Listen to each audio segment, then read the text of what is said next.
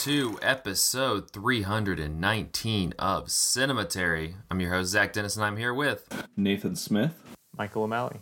And in today's episode, we'll be talking about movies that we saw this week in part one. And in part two, we will be kicking off our Horror for Kids series to celebrate October with uh, 1939's The Wizard of Oz and 1985's Return to Oz, which um, uh, we haven't really even had the recording yet, but I'm just going to say, like, I totally understand if you guys just want to jump to that part because I feel like it's going to be a good one. There's a lot to say about both movies. So, um, yeah, we'll dig into it. But let's go ahead and let's do. We're off to see the wizard. you know, we're off to see the, the wizard. the the cinema wizard. Well, I'm Nathan. I'm going to kick it off with you. We'll uh, we'll start part one. You've um, you've been diving into uh, to the recent work, I guess you could say, of Oliver Stone. So, uh, tell us a little bit about your journey. Yeah, you know, recently I have been getting a little stoned, enjoying the films of Oliver Stone, who I had not really until a couple of months ago been super super familiar with his work. I mean, I had by fact of reputation. I had seen W like when it came out. Um, I'd seen both Wall Street movies for some reason, and um, I think that was about it. Um, but uh, I got to give. I like that one of your point of references was. Uh was W. yeah, I watched it with my parents, I think. Like, you know, we rented it being good Democrats, and I thought it was a hoot, I think. I was like, oh, that Condoleezza Rice impression sure was funny. Uh, but I would honestly, I would honestly be interested to revisit it now being a little bit more familiar with Oliver Stone. Yeah, I was kind of curious, just, like, because his late work is not really well regarded, like, by consensus. I was I know you're about to talk about documentaries. Yeah, but... No, definitely. Like, I, I, mean, what kind of ignited my interest in Stone was watching Snowden, um, which I've got to give credit to my friends Graham and JR for recommending that to me. They watched it, and, you know, nobody really saw that movie when it came out. I think most of the people who did didn't really care for it.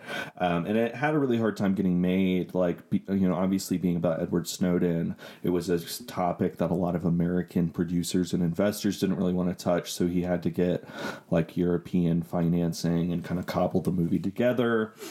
So that movie uh, really took me by surprise. I mean, I think the criticism that Stone gets a lot is that he's like can be very corny. Um, I'm hitting record again. Sorry. Um, but like, so Stone gets I don't know criticized. I think for being like very um, on the nose about things sometimes, and also having sometimes kind of views that are maybe a little bit outside of like mainstream uh, culture, you know, sort of mainstream American political discourse, like in the case of something like JFK. Um, and he's a kind of committed, principled man of the left, you know, like I don't think he would call himself a socialist or communist, but he's definitely like not a liberal, you know, I think he's like beyond the left because, uh, you know, into the left because his sort of whole project as a filmmaker is like anti imperialism and really calling out the sort of accepted narratives around how the U.S. has behaved internationally since World War II and sort of um, trying to expose really the project of American empire and its sort of destructive reign over the over the over the whole world uh, over the last especially 50 60 70 years um, so the two things that I want to particularly highlight and kind of recommend are two kind of cinematic projects, but both docu series. Um, 2013's The Untold History of the United States and 2017's The Putin Interviews. Um, Untold History of the United States is a like 12 part historical miniseries, um, you know, sort of documentary, basically recounting the history of the United States from World War II up until the the second Obama administration term, um, and basically, you know, it's a sort of kind of Howard Zinn like expose of all the things that were sort of covered up, all the sort of uh, you know, not the sort of debunking the official narrative, um, singling out sort of uh, figures like Henry Wallace, sort of populist leftist figures who have been sort of erased from kind of popular memory. Um, also, sort of focusing a lot on CIA operations and various wars and, and conflicts that you, the United States has been involved in and been the aggressor, and you know, uh, uh, just dealing a lot with the Cold War. Um, it's I think particularly strong and particularly interesting when it comes to talking about World War II. Um, I think Stone is very sort of committed to giving the Soviets their due in defeating Hitler and really honors kind of the immense immense sacrifice of the Soviet people uh, in their struggle against Hitler.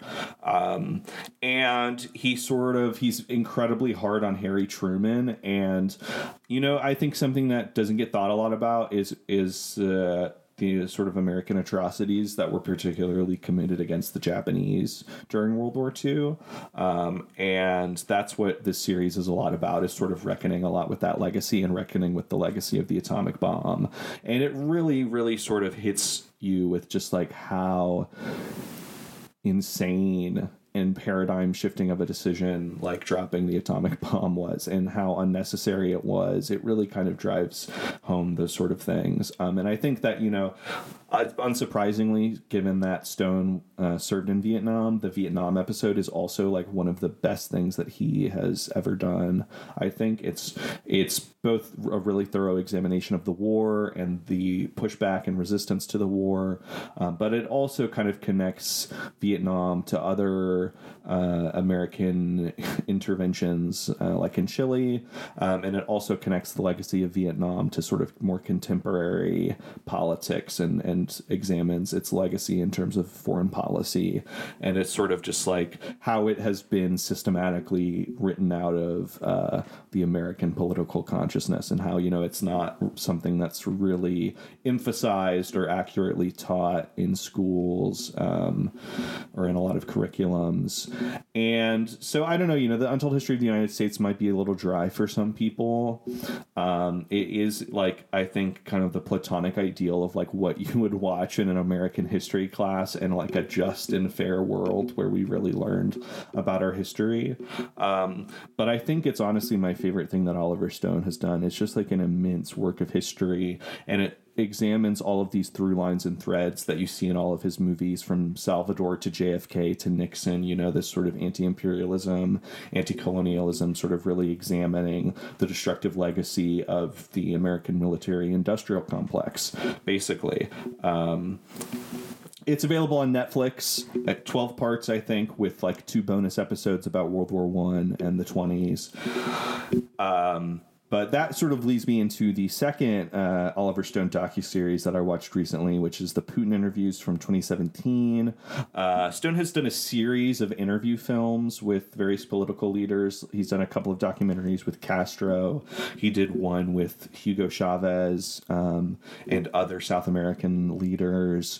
Uh, and he has a sort of very distinctive interview style. He'll sort of like he he he doesn't really try to divide interviewer and subject. You know, you clearly see in the frame Oliver Stone asking a question and whoever responding. You see all the notes, you see the various, you know, crew members and sort of the liaisons and the sort of people, you know, the political you know, a, a, you know, the people helping out or whatever who are working for Castro or Putin or whoever he's talking to. You know, you kind of see the whole operation going on.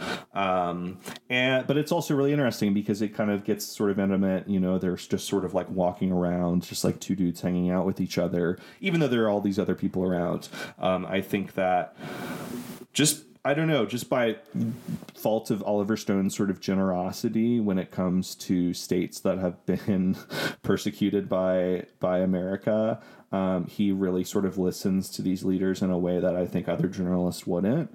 So, of course, the Putin interview is coming out when it did in 2017, um, right after the election of Donald Trump and after sort of the whole Russiagate thing exploded. Oliver Stone was really gone after in the American press. Um, there was an interview with Stephen Colbert where Stephen Colbert was like, "Oh, this you were talking to this oppressive leader and you just let him off the hook and you didn't, you know, push back on him at all." And everybody in the audience was sort of heckling Stone and and jeering him. And Stone was sort of saying like, "Well, like why why don't you want like detente with Russia? Why do you still want this essentially Cold War conflict with Russia?" Which is basically the subject of the Putin interviews. And it was very telling, I think, that Stephen Colbert had not even seen the full documentary. He had just seen clips from it and he was trying to call out Stone about it. But um, basically, the subject of, you know, it's four hours long. It's a Showtime miniseries, so you can find it streaming on Showtime. Um, but it's it's sort of a, a compilation of a variety of sit downs that they had from 2015 to 2017, addressing a variety of topics, um, you know, about Russia's uh, sort of the situation in the Ukraine, um, the situation in Chechnya, in Georgia, the sort of expansion of NATO after the Cold War, um, and then it, there are a few uh, hours of interviews uh, that they conducted in 2017. So it even gets into the sort of allegations of, of Russian hacking and um, Russian meddling in the U.S. elections. And, you know, Putin is obviously, you know, not a good guy. You know, he's an intensely conservative and repressive leader. Um, but I do think there's a lot of misinformation and a lot of propaganda in the United States. Um, so I think it is very worthwhile to get this sort of straight up perspective. And whether you want to take Putin at face value, whether you want to believe anything of what he says or, or throw it all out, like I think it is worthwhile to sort of listen to this stuff and to get this other perspective. And I think it's you know, obviously, like Stone had to build a relationship with this guy to get this kind of access. So I like, you know, I can't fault him for not sort of pointing and putting his finger in every sore issue. You know, like this took a series of years to sort of create this whole project and and to make it happen. So you know, he's a journalist. He you know he he can't, or he's trying to be a journalist at least. You know, like there's only so many buttons I think that you can push. Um, but I also think it's really worthwhile because it lays out this sort of history of post Cold War, post Soviet Union American aggression against Russia. And, like, you know, yes, there's uh, you know Russia is is meddling and interfering in in uh, around the world to various degrees, um, but you really get the the sense from this docu-series you know just like that their operation is a tenth if that of what the united states has and of what the united states spends on defense every year. Um, and you really see this kind of late, this picture laid out very clearly of the united states saying for 30 years now the cold war is over the cold war is over we're friends we're partners we're allies but then stone and putin in their conversations kind of lay out the like actual history which is that well you know, the United States has continued to expand NATO, continued to add new countries to NATO. If there's no Warsaw Pact, if there's no Cold War, then why does NATO need to exist anymore? Why do we need to keep expanding um, military infrastructure, ar- you know, around Russia? Why do we need to keep being the aggressor in that way. And so, yeah, you know, Putin has also been aggressive, but I think it really sort of lays out this message, which is very true and very important. I think, even if it's unpopular, that, you know, the United States has still been extremely, extremely aggressive in its foreign policy. Um, and that that's something that needs to change. And I think that's why a lot of people don't like Oliver Stone because he is sort of talking about these issues that are not very popular from a perspective that's not very popular. Um, but I, I find a lot of value, I think, in something like the Putin interviews because um, it's just like, you know, we forget about foreign policy a lot of the times. I mean, obviously, things are very, very dire in our country and need fixing, but a lot of that is because we have done so much damage around the world. And I think that what I like about Oliver Stone is just like, he's sort of taking stock of all of that and and really lets that sink in that just like the defense capacity of the United States and how insane that military infrastructure is, how insane it is, how much we spend every year on arms and defense against who, you know, like against all of these countries that their capabilities in defense spending added up is not anywhere close to ours. Um, and so I think that, again, like, you don't have to like Putin. I don't think anybody really likes Putin except for the people who like Putin. But uh, I don't know. I think uh, Stone raises some pretty interesting questions, and so I, I definitely highly recommend both of these. Uh, whether or not you've you've seen his movies, whether or not you know you're a, a, a, you, you like documentaries or not? I don't know. I think this is like this stuff has me excited about like history and like global relations. So.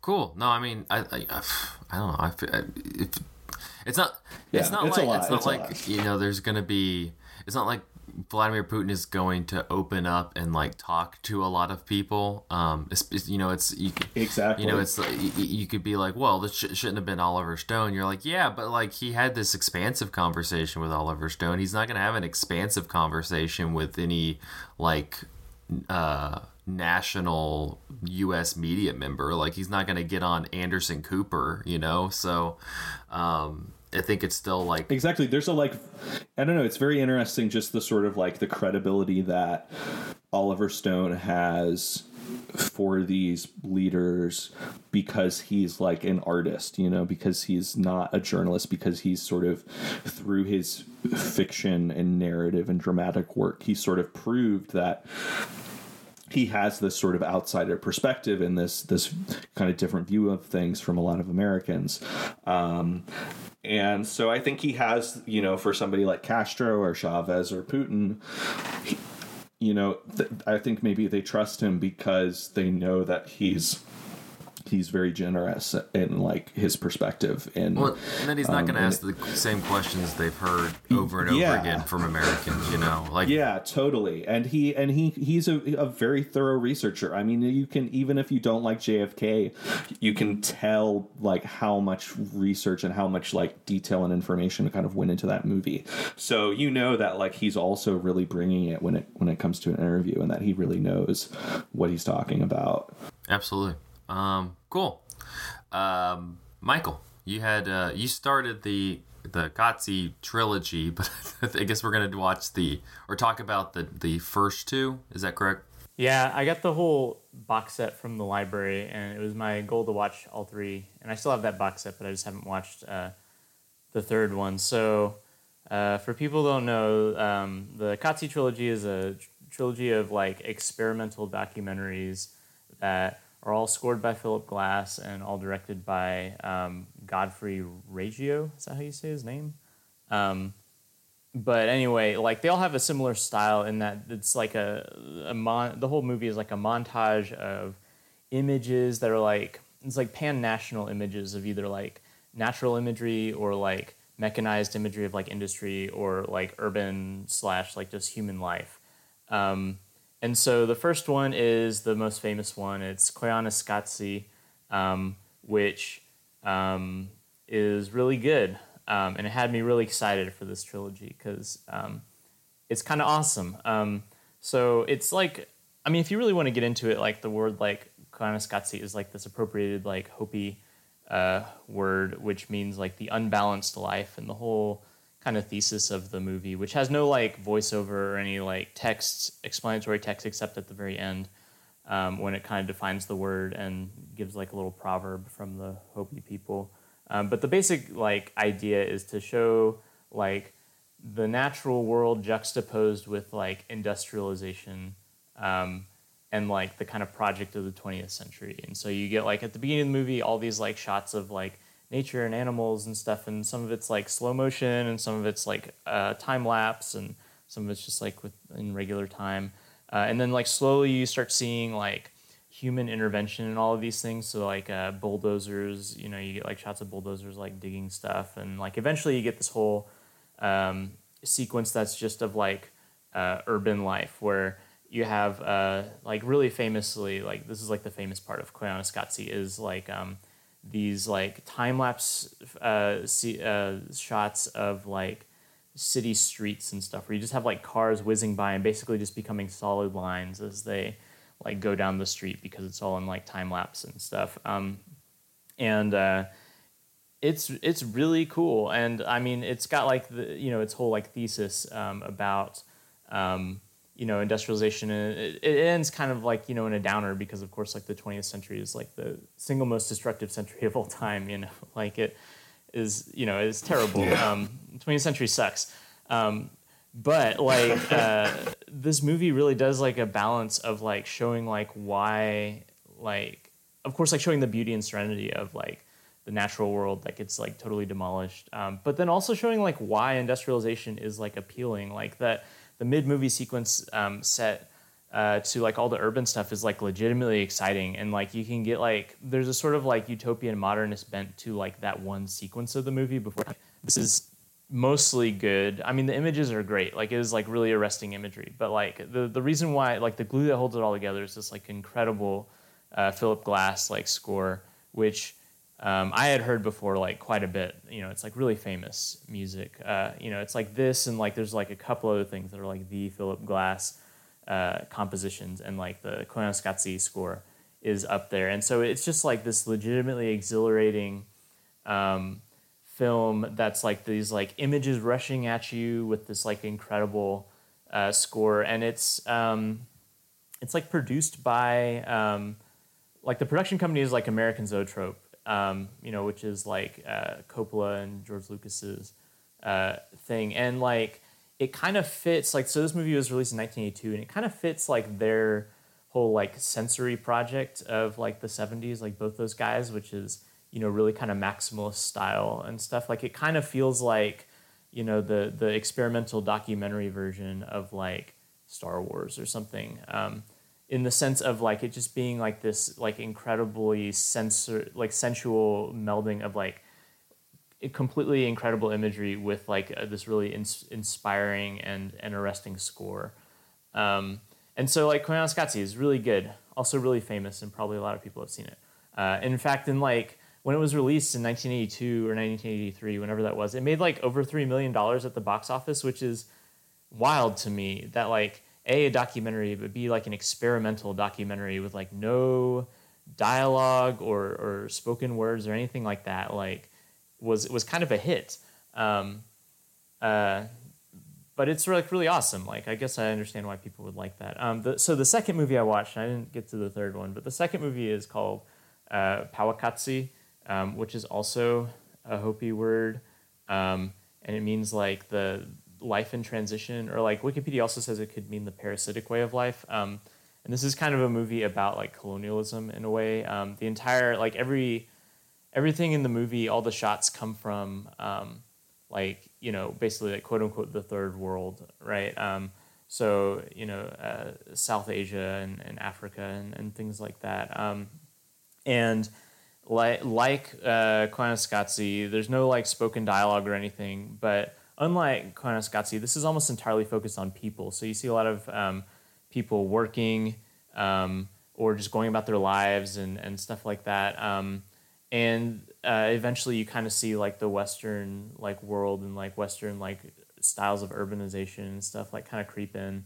And uh, you know the the implic- the idea and implication I think is like you have these workers who are working and eventually their work is like corrupted by like the exploitative forces of like imperialism and colonialism and stuff um, and this movie is not nearly as good as Koyaanisqatsi. Like it's still good in parts, um, and it still has like some really great sequences. Um, and it's it's more ambitious with like the way it cuts and like the kinds of shots that it has. Like it's more interested in like double exposures and and fades and stuff in really interesting ways than like Koyaanisqatsi, which is like more or less like a straightforward montage. And this is more uh, pushing the format a little bit, but it's also like A, the images aren't nearly as cool or interesting, and B, the Philip Glass score is just fine. Like it's not great. And since those are like the two main things I loved about the first one, this one um, does not did not hit me as hard. Um, and also like I I don't know, like I understand and I appreciate like the the focus on like uh, you know um, developing nations or nations that have been exploited by Western capitalism and stuff. but there's also kind of like um I don't know what's what's the word like uh, like an exoticism to how some of these images work in the movie that I think was like not entirely I don't know it, it feels it feels at times like a kind of tourist version of the, the places it's depicting um, which maybe works against like the overall um, you know ethos of, of what the movie's trying to do of like to to work against like westward uh, intervention and that sort of thing um, so like I don't know, I had some mixed feelings about some of that, but then also some of those shots are really good and really interesting. Um, I guess it just doesn't feel as lived in. It definitely feels like that they're not made by someone who lives there. Whereas in the Koyaanisqatsi, you get these really interesting, um, like kind of niche things. Like there's a montage of like video games being played in like an arcade or something like that, and there's nothing so like lived in or or like well observed as that in in Powaqqatsi. It's it's all kind of like really um, de de-specified and and and not not extremely detailed looks at like um, how you know people in the countries where this is filmed lived, and so I don't think even though it's like more specific in its um, subject matter, it's not as specific in its like engagement with that subject matter. Um, although there is some really cool stuff, like so there's like like one shot of like slow motion, these people like basically like beating grain to like separate the the husk from the the kernel of, of, of wheat and that looks like extremely cool uh, and there's a lot of really cool imagery too but um, it just the whole package doesn't quite come together as well um, and uh, the like i said the score maybe it's just it's not as iconic um, but it, it, just didn't it, wasn't as stirring or interesting as the philip glass score from the um, first movie um, I've been told by Nathan prior to recording that the third movie is is uh, hot garbage. So we'll see. I guess this is one of those like kind of downward trajectory trilogies. But I, am gonna watch the third one eventually and maybe get something out of it. Maybe not. I don't know. We'll see. yeah. Nice. Um, well, we're gonna take a quick break and then we will be back to talk about the Wizard of Oz and Return to Oz after this. So stick with us. Hey, Cinematary listeners, Andrew here. During this break in the show, I'd like to mention that Cinematary does want your money. You can give us your money at patreon.com slash cinematary, where you can chip in a small fee of about $5 a month, you know, the price of a fancy coffee, in exchange for shout outs in every episode, the opportunity to choose movies we cover on the show, and bonus episodes every month in which we talk about more movies as well as other miscellaneous stuff. In the past, we've just been humbly asking for you to share the show and engage with us, and we would still love for you to do those things. You can tweet us at Cinematary, send us an email, uh, zach at cinematary.com, leave us a review on iTunes, all that stuff. But Cinematary has grown a ton in the past few years due to the hard work of a bunch of writers, myself included, who haven't been paid for their labor, which is sadly a pretty normal thing. We record things and write things for free, you listen to and read them for free, and the only people getting paid are like Apple, and Google, which is depressing. So, if you appreciate what we do, if you feel like there's some sort of value being exchanged here and you'd like more of it, help us normalize paying people by going to patreon.com slash cinematary and chipping in $5 a month. We would truly appreciate it. Thanks for listening. Now let's get back to the show.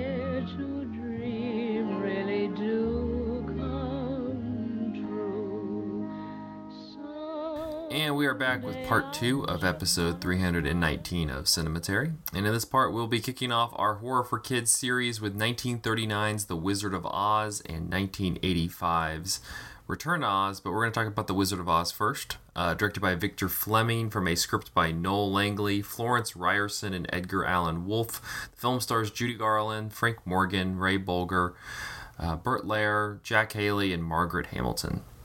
When a tornado rips through Kansas, Dorothy and her dog Toto are whisked away in their house to a, the magical land of Oz. They follow the yellow brick road towards the Emerald City to meet the wizard. And da, da, da. yeah, you know what this movie's about. Um, I mean, come on. The film was based on one of the most popular children's books ever written, The Wonderful Wizard of Oz, which uh, Life magazine noted in an article about the film differed from most other, quote, fables in that it contained, number one, a modern U.S. heroine, and number two, the absence of anything really horrifying or any really horrifying ogres, monstrosities, or, be- or bewitchments, which we can get into because because I none don't of know that is- about yeah, I've read that. that book. It's got some weird. It's got a witch. How is there not bewitchment? I don't know, and also it's it's it's a kind of terrifying movie, so whatever. Um, after the success of Paramount's Alice in Wonderland, MGM became interested in producing a film based on The Wonderful Wizard of Oz and was considering it as a starring vehicle for Stan Laurel and Oliver Hardy. However, by the end of September 1933, Samuel Goldwyn purchased the, the screen and book rights for $40,000 as a vehicle for Eddie Cantor. Uh, in ni- September 1933, W.C. Fields was reported to be considered for the role of the wizard, and that Helen Hayes or Mary Pickford would play Dorothy. Uh, in June 1934, it was reported that Samuel Goldwyn had dropped plans to produce the film in that in that year's schedule, uh, with the news item noting that Cantor refused to consider it, stating that the story was quote not his type. Interest jumped up, uh, interest jumped up again after the ex- uh, success of Disney's Snow White and the Seven Dwarfs. Filming for The Wizard of Oz started in October 13th uh, of 1938 on the MGM lot in Culver City, with Richard Thorpe as the director, replacing the original director Norman to- uh, Taurog, who filmed a few early Technicolor tests and then re- was reassigned. Thorpe initially shot about two weeks of footage, nine days in total, involving Dorothy's first encounter with the Scarecrow, as well as a number of sequences in the Wicked Witch's castle, such as Dorothy's rescue, which, though unreleased, includes the only footage of Buddy Ebsen's Tin Man. Thorpe was then replaced by George Cukor, who was then replaced by Victor Fleming, who then was unable to finish the movie because he had to go do Gone with the Wind. So King Vidor filmed a, f- a few scenes to end the production, including the Over the Rainbow sequence, as well as many of the scenes that take place in Kansas.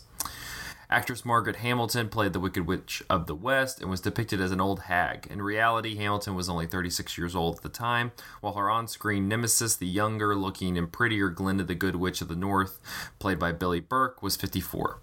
The Wicked Witch's makeup was toxic, so Hamilton lived on a liquid diet to avoid accidental ingestion. Her face stayed green for weeks after shooting finished due to the copper based ingredients, and many of the scenes featuring the Wicked Witch had to be cut or edited because she was considered too frightening for children.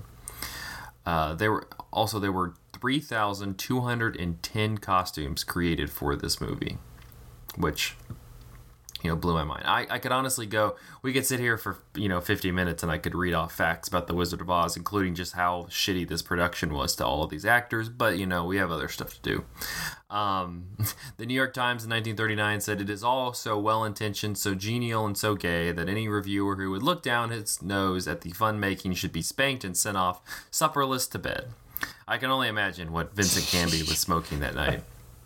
Um, Variety in 1939 said there's an audience for Oz wherever there's a projection machine and a screen. L. Frank Baum's story is an American fa- fairy tale, a nursery saga of nearly 40 years. It comes to the films already tested as a fine piece of theatrical property. Older thea- theater goers remembered the musical comedy version in which Dave, uh, Dave Montgomery, Fred Stone, and Anna Laughlin played for several years up and down across the land. It's a mixture of childish fantasy and adult satire and humor of a kind that never seems to grow old. Um, so on that note, let's jump into the Wizard of Oz, which I don't know, next to like The Godfather, Gone with the Wind, like it's just a weighty movie. Like there's a lot, you know, in it. Like it's a loaded movie. There's a lot involved, you know, involved in it. It's it's it's we're already not doing it justice really because we're doing it as a as a double feature and we're gonna cut this in half. But at the same time, I I don't think I sat and like I don't know about you all. I haven't sat and watched this from like beginning to end in in a long, long, long time. Um, and I was really, you know, it, it, it does get lauded like as you know one of the most watched movies of all time and as just this you know undisputed classic. But there is some really like um, just awe-inspiring pieces in it that you know at least like part of me is like yeah this is incredible. And then part of me is like this is so strange. I can't believe that this is the most watched movie of all time. Um, but but uh, what about you all? Nathan what, what did you uh, what is your history i guess with the wizard of oz I mean, I think that this is one of those movies that I've it's it's up there like maybe top five most seen movies. Uh, when I was growing up, my older sister was like really obsessed with it, and she's had sort of a lifelong obsession with The Wizard of Oz. Like she even wrote her college thesis about uh, the L. Frank Baum books. So it was just like you know a, a constant videotape that was just always playing and so it's just like burned into my mind i feel like. Um and i you know i don't know it is it's uh kind of a technical marvel a really you know fascinating beautiful production design. Um it's very interesting how the production history is like so unstable and you know there's like no clear auteur behind it. And nevertheless it's still kind of like one of those hollywood masterpieces that i do think really lives up to the reputation and the iconic status. Um, but there is something about it that's very strange you know like you're hinting at and you know the reason why we're talking about it for this kids horror series is because i think it's this movie that so many people have seen but so many people have also been kind of scarred and terrified by. And, you know, I don't really remember like ever being that scared of it actually. I think you know a lot of kids are like freaked out by the witch and the flying monkeys and i think i just got inoculated eventually just because i saw it so many times. Even though i was like really scared of like every movie as a kid like you know just things that were like in retrospect were not scary at all i was terrified of in a lot of movies. So you think i would have been freaked out by this more um, but i think what honestly maybe like what did kind of scare me about it was sort of everything around the movie. Um, because you know you mentioned a lot of the like kind of horrific production history like all the stuff with the witch and the skit and you know, the the paint and I think she even caught on fire at one point and like Buddy Ebsen was like suffocating from the Tin Man paint and then there's the whole sort of urban legend about like the the extras who like hung themselves in the background. Yeah, it's allegedly um, like one of the Munchkins had hung himself and like you can see it in the background, but just, yeah, you know, yeah. which is which is uh, you know not true, but uh, it's still there's like this just kind of like something strange, kind of you know this whole sort of troubled air around this movie, um, and just a lot of things about like the, the source material itself and even the movie um, but it is kind of like uh, lends itself to horror. Just i think the the like relationship to the human body as something that can be like dismembered and reconfigured and mutated you know like the tin man is his whole origin story is is like terrifying. Like you know, he cut his yeah. leg off. Yeah, I'm glad Return to Oz brings it back into the canon. Yeah, yeah. and it's just like the the books are messed up and like have this kind of grotesquerie to them and i think it it you know it's maybe a little bit more muted in the wizard of oz but uh it's still it's still there it's still it's still a weird thing. There's also like the scarecrow who like multiple times in the movie just gets basically disemboweled. Um, which is another yeah. like great like body horror thing. Well, I definitely want to come back to the whole body horror aspect in Return to Oz, which includes one of the characters like coming to life because they were cobbled together with whatever they could find in the room to escape, and like that's it's like in like the sentientness of like that whole character. We get we could talk about that in the in the second part of this, uh, especially. But um, Michael, I, I, I, saw your your Letterboxd review, and so as, as somebody who um, clearly enjoys the Wizard of Oz a lot, I mean, what um, what is your history with the movie? Yeah, I mean, I think this movie is just like great, like. Uh, and I don't remember the first time I saw this movie. It's one of those things, like I just always remember it have I remember always remember having known the Wizard of Oz. Like, and I remember we never had the VHS or anything like that, but I remember watching it on TV a lot, um, or maybe renting it from like a video store or something. Um, like when I was really young. Like I remember there were definitely like moments where I remember I don't know if I knew it was going to be on TV because of a commercial or something. I don't remember, but I remember being outside and like rushing inside because I knew like I have to watch The Wizard of Oz. It's on. It's coming on TV, and things like that. So I've like, I don't know. It's like a really formative movie for me, um, and I just think it's like just incredible. Like it's just like. It's, it's a movie that's been alluded to and like referenced and imitated so many times, but it's still like there's something like just strange and uncanny and like arresting about like the film um, and I think like it goes beyond like just the the content of the film, like the plot or whatever, which is weird and kind of dreamlike and nightmarish in ways. But like the actual like, there's something so intense about like the colors and the mu- like the swelling music or whatever. Like, it feels like what like Carnival of Souls is going for, or it feels like David Lynch at times. Like like, and I know that this movie is like like an explicit influence on both of those things, but it like hits that where it's like this Americana, like recognizable Americana that's like justified, like or um, juxtaposed with these just like like some of the most intense like primal like uh, just aesthetic moves of all time. Like just the like the the specific shade of yellow that the Yellow Brick Road is is just like burned into my brain. Like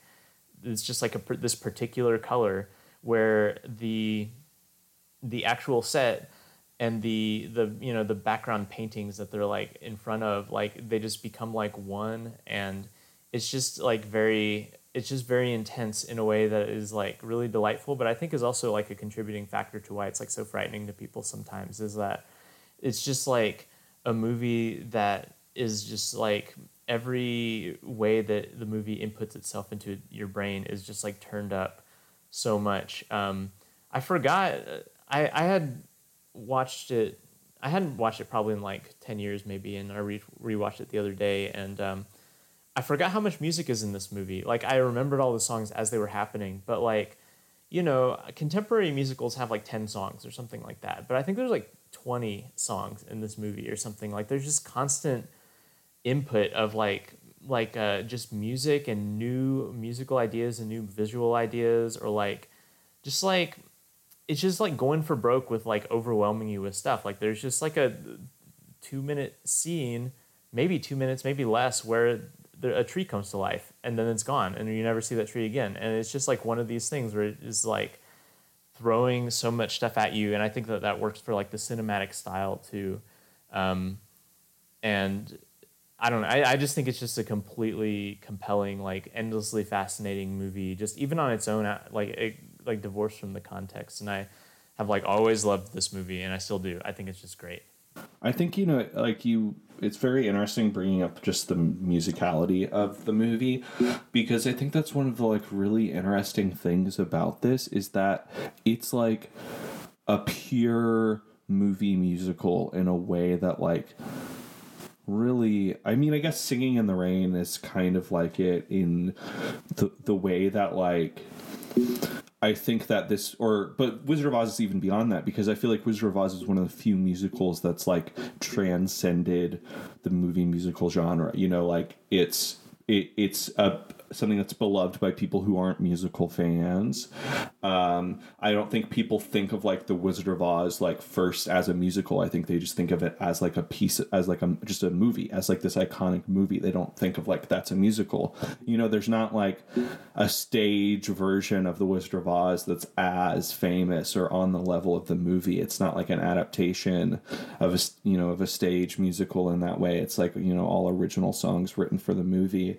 So it's just this like shining kind of definitive product of the Hollywood system in that way, uh, but also something I think kind of like very unique in American pop culture. It's just like pure cinematic spectacle in a way that few things are. And I mean, I think that's why it, like it functions as a horror movie too because it just like embodies all of these different genres. You know there's it's a fantasy. There's elements of science fiction almost. You know the the opening black and white parts are this sort of like depression realist humanist drama almost. Um, and it's got you know the horror to it as well and also the brightly colored musical stuff. It's just kind of like all things at once somehow. It's really bonkers, honestly.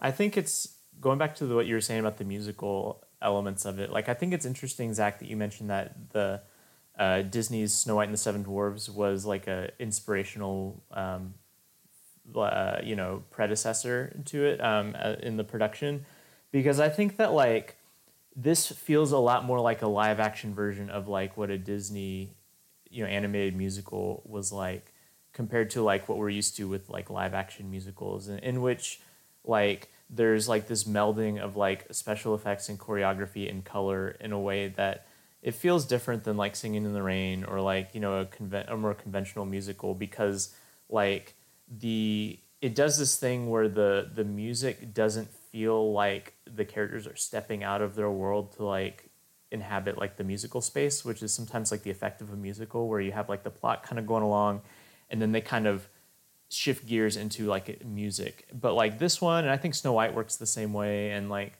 you know maybe you know some other early Disney musicals where the music is so incorporated and so like integral to like every element of the movie that the songs themselves are less set pieces and more like just a logical extension of like the the the feel of the world itself.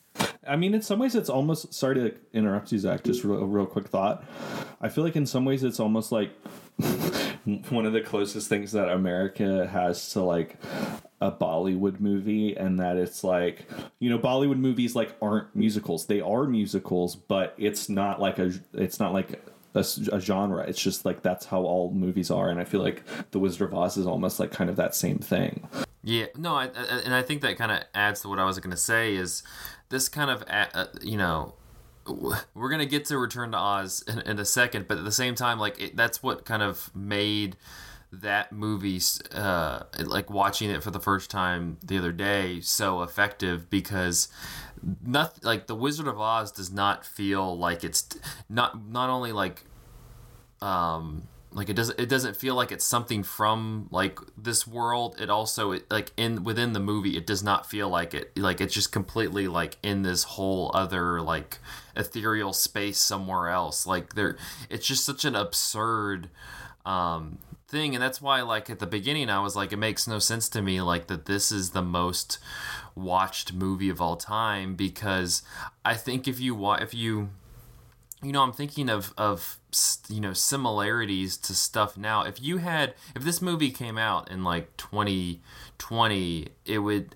nobody would go and see it just because um I think it would be too like like the the concept would be too strange. I mean, it would end up like you know things like uh, uh, like Alita Battle Angel and these other like kind of high concept, uh, like incredibly creative, but also Valerian. Yeah, like uh, but it would. I think it would end up like that just because. I mean, you have this she pops from Kansas to just this terrifying hellscape uh, of like the Munchkin village where these just you know these people are just like screaming and screeching and singing at her for for 15 minutes. Then she kills a witch. Then she has another witch come come in.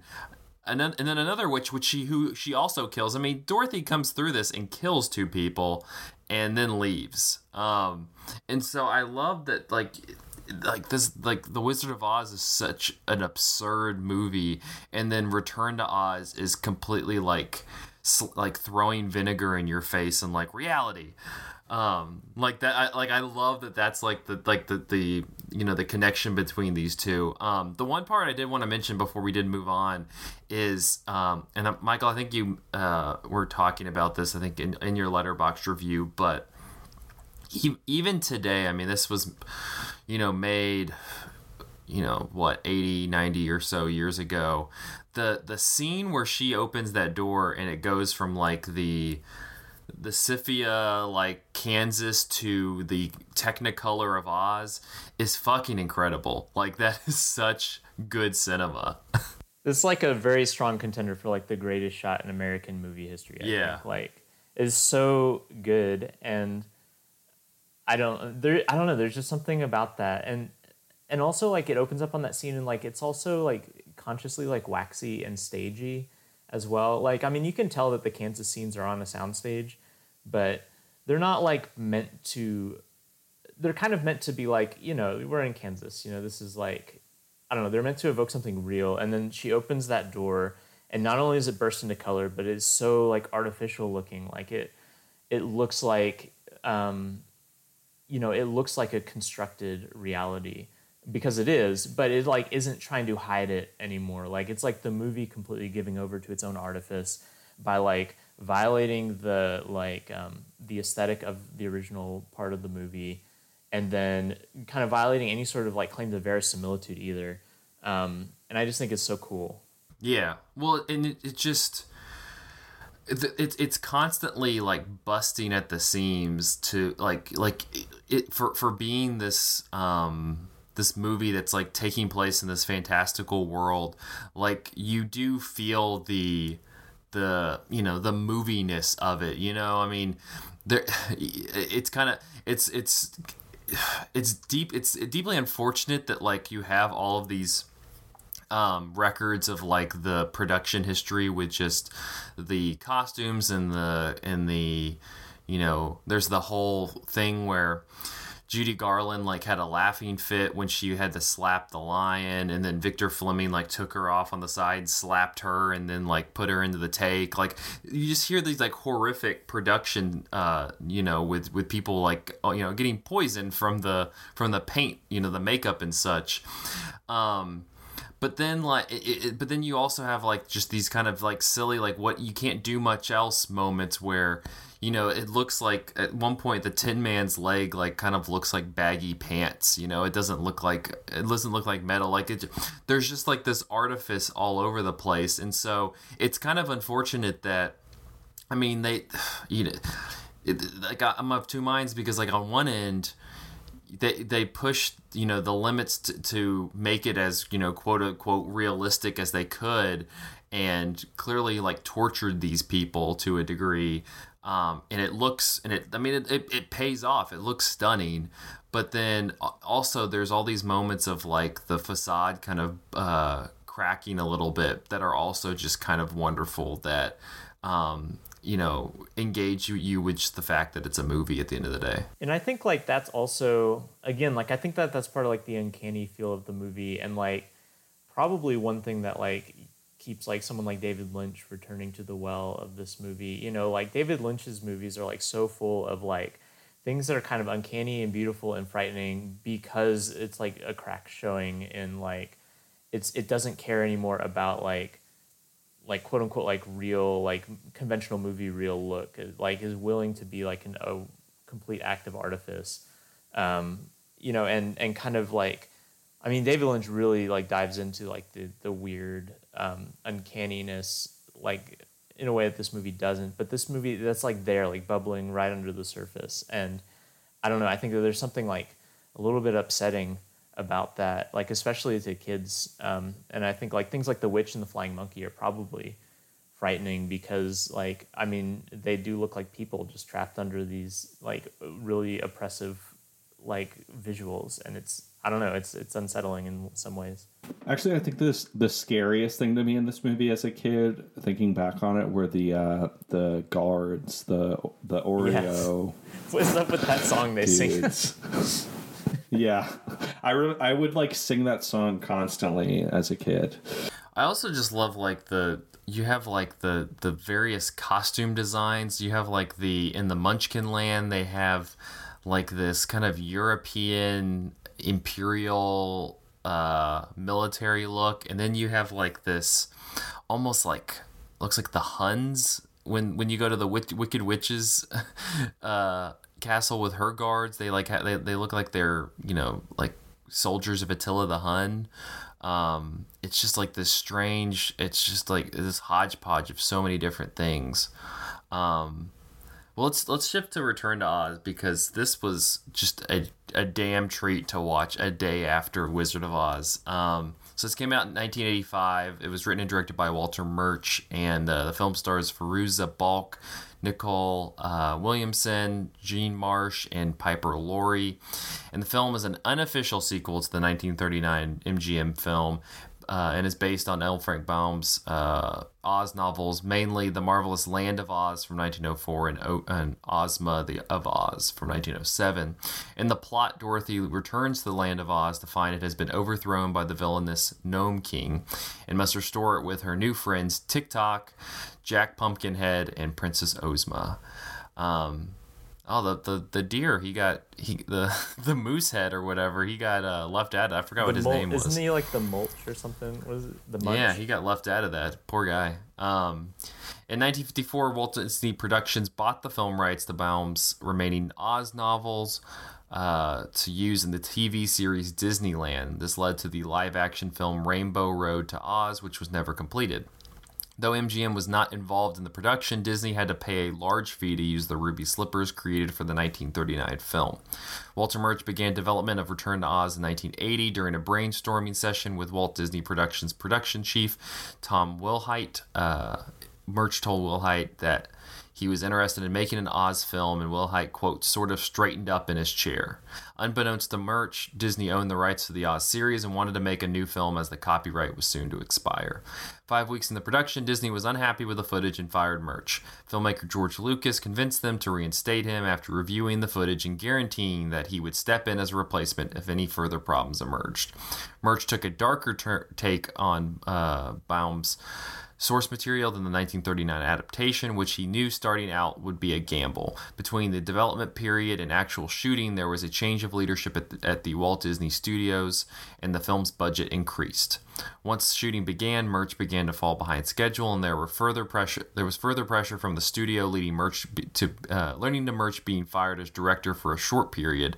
Uh, high-profile filmmakers, including uh, Lucas and uh, Francis Ford Coppola, supported Murch in discussions with the studio and Murch was reinstated once again. Uh, Leo McKern and Christopher Lloyd were even were each considered for the role of Dr. J.B. Worley, the or slash the Gnome King, before it eventually went to Nicol uh, Williamson. And in 1984, the or 1985, the uh, Variety said, "Return to Oz is an astonishingly sober, or somber, melancholy, and sadly unengaging trip back to a fan- favorite land of almost every American's youth.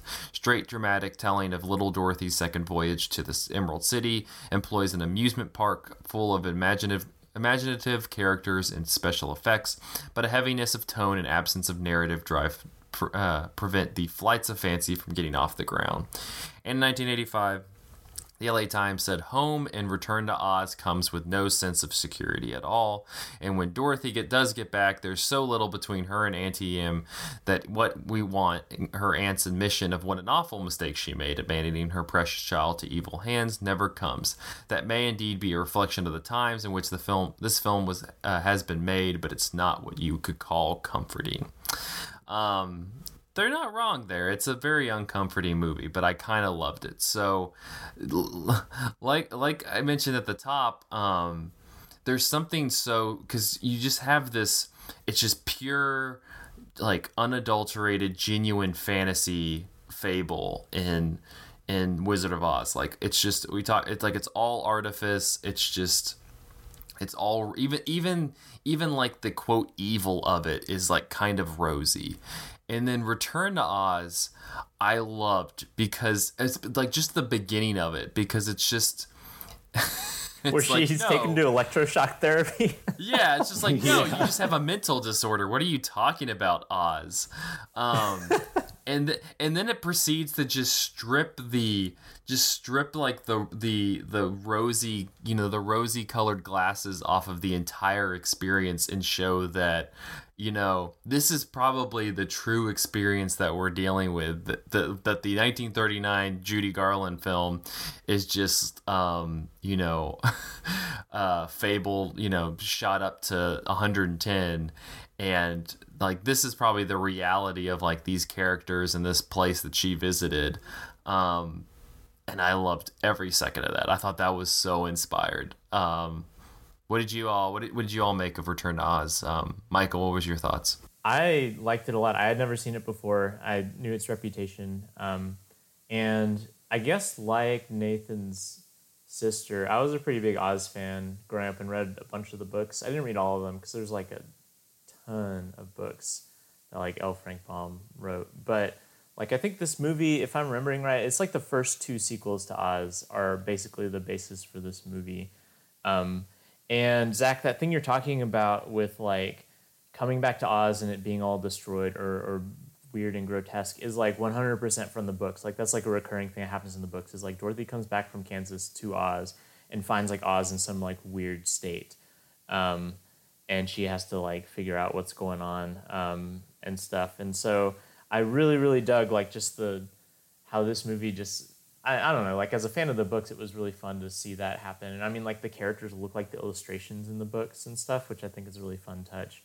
Um, but also, like, I mean, it, it's just great, like how just completely demented this movie is, and I think in ways that are, in some ways, different from the books. Like, um, just the the style of the movie and how like all the the weird like stop intrusion of like stop motion and stuff into the movies. Um, or into the movie, I think is really interesting. Like the Gnome King, quote unquote.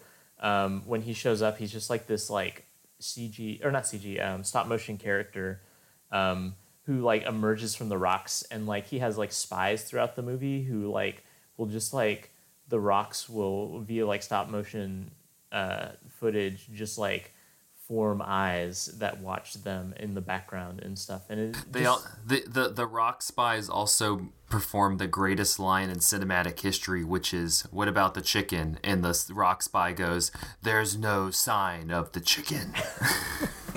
yeah, the the cracking wise chicken who doesn't want to go back to Kansas because Kansas sucks. God, yeah, it's it's so funny how this movie is like, okay, here's a taste of Toto, and then it's like, fuck Toto, you get a chicken instead. Just this asshole chicken who doesn't want to go back to like Kansas. animatronic or what? Is, what's what was? I couldn't quite tell what was going on with the chicken as far as like a production object. to be fair, I think I checked my phone at one point, put my phone down, and a chicken was there and like annoying us, and I was like, "All right, this." um, Nathan, what did you make of Return to Oz? So I'd been wanting to see this for a really long time um, because of its Lucas and Coppola association, just because I've been obsessed with those two dudes for a really long time. And you know, Walter Murch was uh, a big affiliate of theirs, uh, editor of Apocalypse Now and um, Coppola's late films, and really, you know, did some innovative sound work for. Um, the conversation and American Graffiti, and so I was always kind of interested, you know, that like the one movie he directed uh, was this Disney movie, this sort of strangely regarded sequel to The Wizard of Oz. Um, but I just never gotten around to seeing it, um, and you know, it's when you think about it, it sort of in in some way kind of makes sense why somebody like Walter Murch would be interested in the Wizard of Oz. I mean, you know, this is a guy who uh you know, I think Star Wars is one of the few things that's culturally like on the level of the Wizard of Oz, one of the few movies that's reached that status, and so obviously there's that sort of association. Um, but I mean, the Wizard of Oz is considered such a like technical benchmark and sort of landmark in film. I mean, obviously not, you know, the first color movie, but it's just that shot, that sequence is just like such a potent historical metaphor, I think, to like the transition and arrival of, of color in, in Hollywood. Uh, and so you know, this is a guy who is at the forefront of a lot of technological innovation, both in sound and in editing. Um, I I can't remember the exact specifics of it, but he's like the only person to be nominated for editing Oscars on like four different editing platforms. Um, so he's been somebody who, you know, back in the day, cut and spliced film with hands and has been kind of at the forefront of innovations in non-linear editing and digital editing. Um, so you know, this is obviously like a big special effects movie too. So I think that kind of like wanting to return to Hollywood's roots to sort of showcase new technology, I think is something that you see a lot throughout the history of like special effects cinema in Hollywood. You know, they always want to like go back to like silent cinema or the early days and sort of revisit those genres or styles or stories to sort of say like, hey, you know, like we're just returning to roots. You know, like these were movies. Uh, uh, that were visual spectacles, and we're just doing the same thing. We're just reviving that tradition. Uh, so it's it's it's it's a weird choice, you know. It's an unexpected choice, but I think that Walter Murch makes a fascinating movie by like really you know leaning into like the the wackiness that the special effects of the 1980s allow but also returning to like the roots of the source material. Um, you know i actually read one of the two sequels that this is based on ozma of oz a couple years ago in a grad class which was about science fiction and like the origins of science fiction literature. And the professor wanted us to sort of consider like the Tik-Tok character and you know as like one of the kind of first literary automatons um, and so uh, you know he was asking us to consider like how this book which is sort of maybe more fantasy than science fiction sort of has elements of it. And i think you can see the same thing with like horror obviously as we've been talking about. Um, where there's this just like i think in a lot of horror movies you see things that are very commonplace they're sort of made to be strange, whether it's like the nuclear family or like a child, like in Rosemary's Baby or The Omen or something like that, where it's taking something that's like such a part of life and making it terrifying and, and unnatural.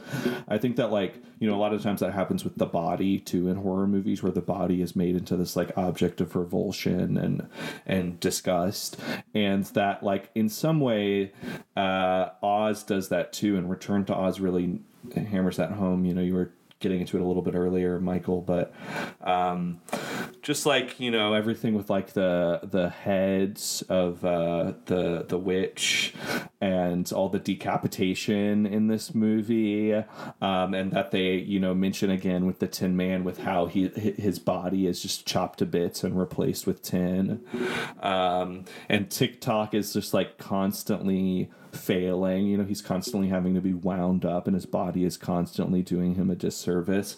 I don't know, just like the whole thing. Like you know, I think L. Frank Baum was very much a product of like the Industrial Revolution, um, which was both a society with changing machines, but also sort of changing relationship to the body with that. And I think you see that sort of reflected and captured in Return to Oz, maybe even more than the original. I think there's a lot of like interesting stuff in the book that like makes its or in the books that makes its way there. Because like in for instance the original Wizard of Oz book like the Wonderful Wizard of Oz there's a lot more body stuff that makes it into the movie. So like they traverse and find like this um, town where everyone's made out of porcelain. And so the characters are like constantly breaking and having to glue themselves back together and stuff. Um, and then like in a later book that's like not represented by either of these movies they like go underground and find this like world of vegetable people. And like there's this one part where like there's like a sword fight and the one of the vegetable people gets like cut in half and they have to plant his two halves of his body so, and they'll each grow into like another vegetable person. And like i think that that's like a consistent thing in these movies and in the like just the just like a consistent part of the land of oz um, ethic um, or the land of oz like style is its ability to do weird stuff with anthropomorphization. And so some of that is like the technological stuff. And then other of it is just like there's a weird element of like things given human characteristics that shouldn't or or that don't usually like there's like jack pumpkinhead who's just like sticks with the pumpkin on top. Um, and he's like a this weird like puppetry creature in the movie.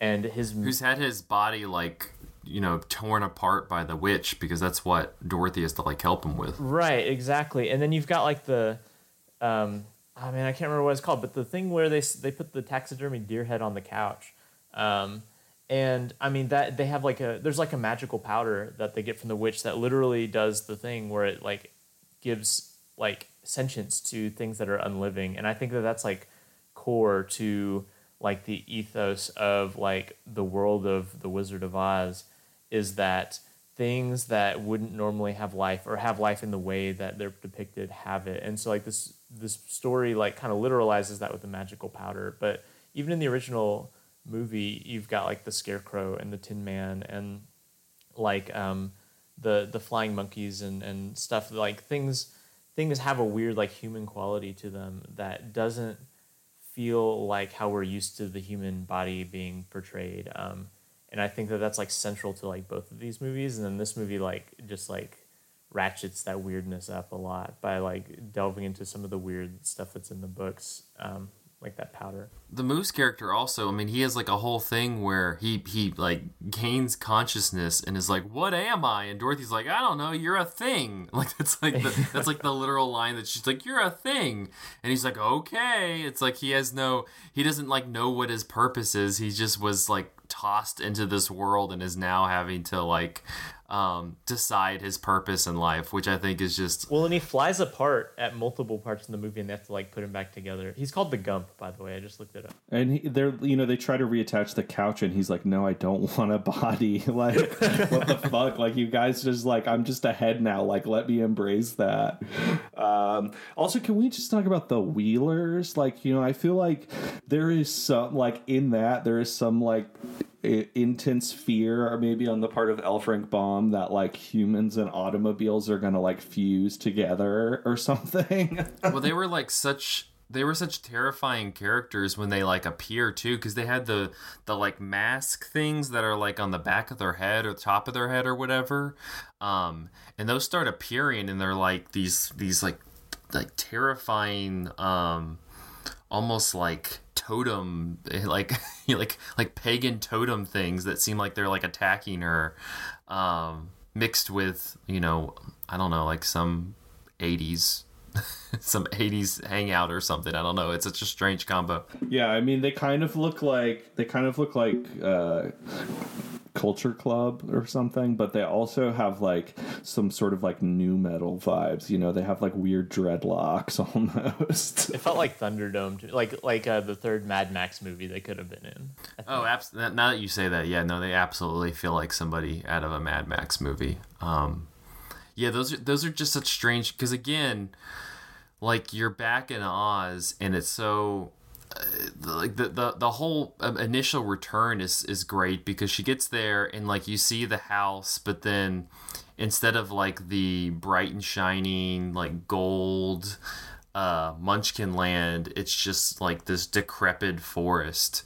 And then she gets to the emerald city and it's just like you know in these ruins um because you know there's also like this element of you know this again this is like something uh, being imagined uh, in her head. And so whenever she's like disengaged from it it's just like everything everything like shuts off uh, to a degree. And so that's what's like the, the interim between the you know 1939 movies story and this one just you know like in that interim she's like everything has just been kind of it's just like everything fell to the wayside because the you know the computer the cpu was unplugged for for that period of time which is just such a nice element to it. One of the things like about the return that i think is like really interesting is like a weird little detail that um, is like the the Nome king's like monologue or like whatever where he's kind of like giving all his grievances and why he's the villain and stuff. And he mentions that like he took all the emeralds out of the Emerald City because they had been taken from him because they were in the ground and they belonged to him. And I think that that's just such a weird and interesting thing. And I don't remember if that's a detail from the book, but it kind of feels like in the spirit of the book where you're constantly finding out these new kingdoms or peoples or whatever that have been existing like under like under the like like each each successive trip to Oz like peels back more layers of like Oz is more than just the Yellow Brick Road and like the Wizard and and the Emerald City. Like there's this like increasing like sense of like this wide world out there, and with the wide world, you get these weird like political tensions um, that show up, and like that's like a nod to that in this movie is is just that, and the the Nome King like tunnels under the desert, which. Um, and and like steals all the or, or or takes back all the the precious gems. And i i don't know there's just that that's just weird and, and it's kind of scary and upsetting and also just kind of fascinating. Like when you think about like all the like the gem imagery in the original like with the the the emerald city and then she has like ruby slippers and things like that. And the the Nome king has the ruby slippers in this too. And there's this weird sense of like this he's reclaimed what's his and it, it like makes a weird uncomfortable tension with the first movie in which this was all just like glitter and, and and like really fun and you find out it was like obtained via theft and that i don't know that that the movie doesn't go into it that much but i think that that is part of like the movie's project like you said zach to just like completely throw vinegar in the face of like everything that was fun in the first movie but do so in like a really interesting way so it's like wow the first movie the colors and imagery was so cool.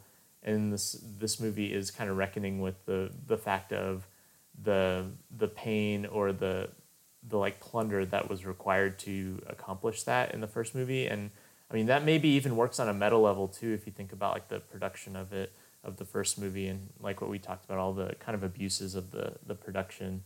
Um, so i don't know. I think that that's just like a really interesting like thrown off detail in this movie that is like kind of indicative of the whole project of the movie. Well, and I like and I like that Return to Oz is not it's not dismissing anything. Like the like the fact that it, it completely it's embracing the like the original movie but going yeah that's great but let's like let's look at it almost it, it i mean it, it's almost engaged in like this kind of much more traditional folk tale where you think of like the traditional um, you know, original stories of like Cinderella and Snow White and the Seven Dwarves and, and Alice in Wonderland and all these things. Um, especially kind of the the like Grimm fairy tales and like Germanic uh, folk tales um, that just have like this really grotesque macabre core to it that, that are just kind of terrifying and like like that's kind of like the true origins of those stories but then you have like you you like match like the the original Snow White fairy tale to the Disney movie um, and they're just like such stark contrast. so it's like it's kind of like engaging with with folklore on like that level and that that immediately appealed to me yeah it's super cool and i think um, you mentioned this already zach but i think one of the really fascinating things about the wizard of oz is it comes it comes at the really late um, or the, the story originates in like the really late uh, Victorian era of England, which is kind of like the rise of like fantasy children's literature in general. And it's like distinctly an American version of that, which is something we don't really have a lot of. We don't have a lot of like that like wave of like children's fairy tales that don't that aren't like European inflected. Um, and I think that that's another interesting thing too. Um, with both of these movies is that like the, the kind of essential like Americana of of these movies and turning that into folklore in a way that we don't see happen a lot. I mean, both of these movies, you know, start off with uh, capitalist charlatans. You know, in the in the Wizard of Oz, it's you know a kind of snake oil salesman, and in this one, it's uh, electroshock therapy, uh, and just like I don't know that whole that sort of like undercurrent of like the coming of electricity. I think is sort of an interesting kind of socio political dimension that this sequel has too even in that scene at the beginning, he's like anthropomorphizing it too. Like the thing that's about to like shock her, he's like, "Look, it has a face. There's its eyes. There's its mouth and its tongue." And I, th- that's just such a weird, weird thing to be like, "Hey kids, don't worry. This thing's safe because it has a face," and that just feels like the the whole movie writ large is like, "It's okay, kids. It's just a movie, and look, there's faces on everything."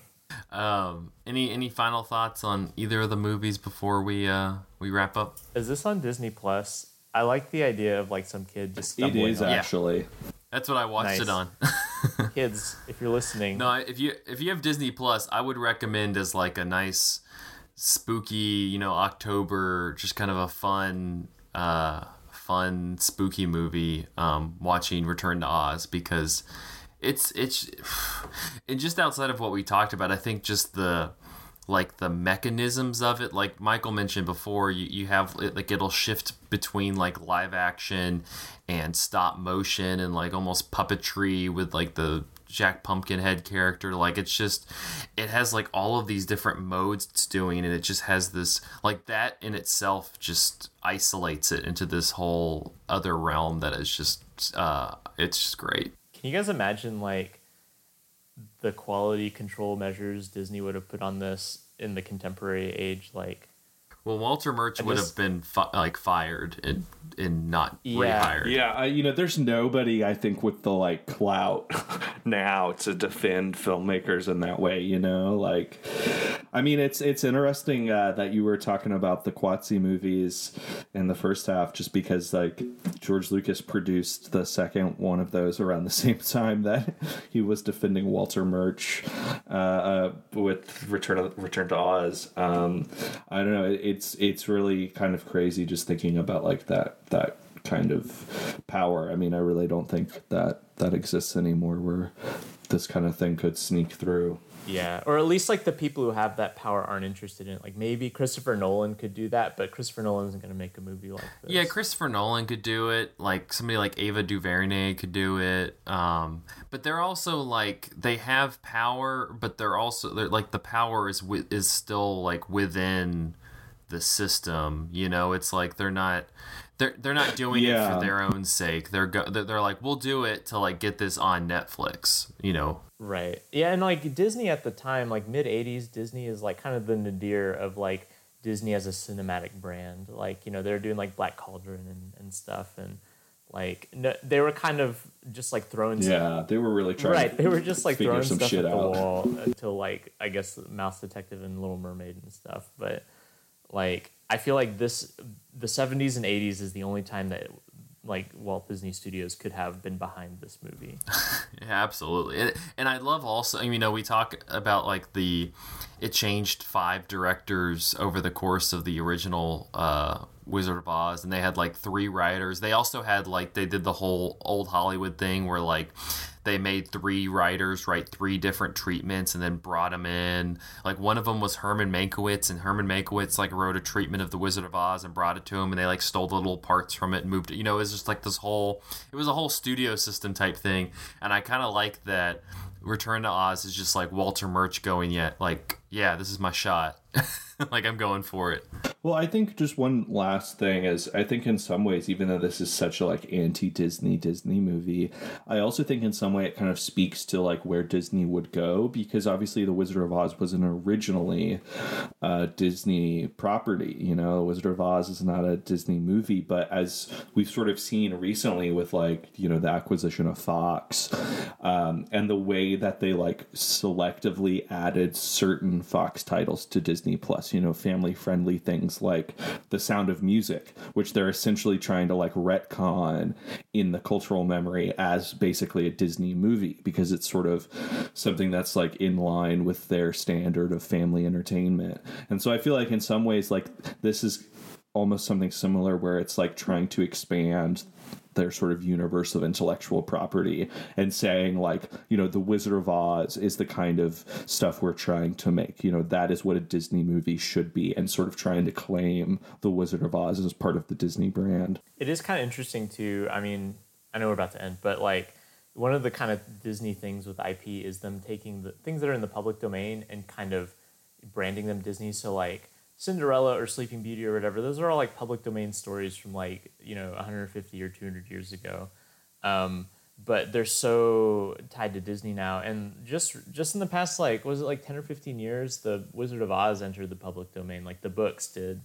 Um, and that's like an interesting thing that like the Wizard of Oz as a cultural object is so intensely tied to the MGM movie, um, and it's maybe like one of the only things um, like that that's not a Disney product where like something in the public domain is so tied to like a specific studio intellectual property object, um, and it would be weird and depressing if it like you know just got subsumed into the Disney empire. Well, don't give them ideas.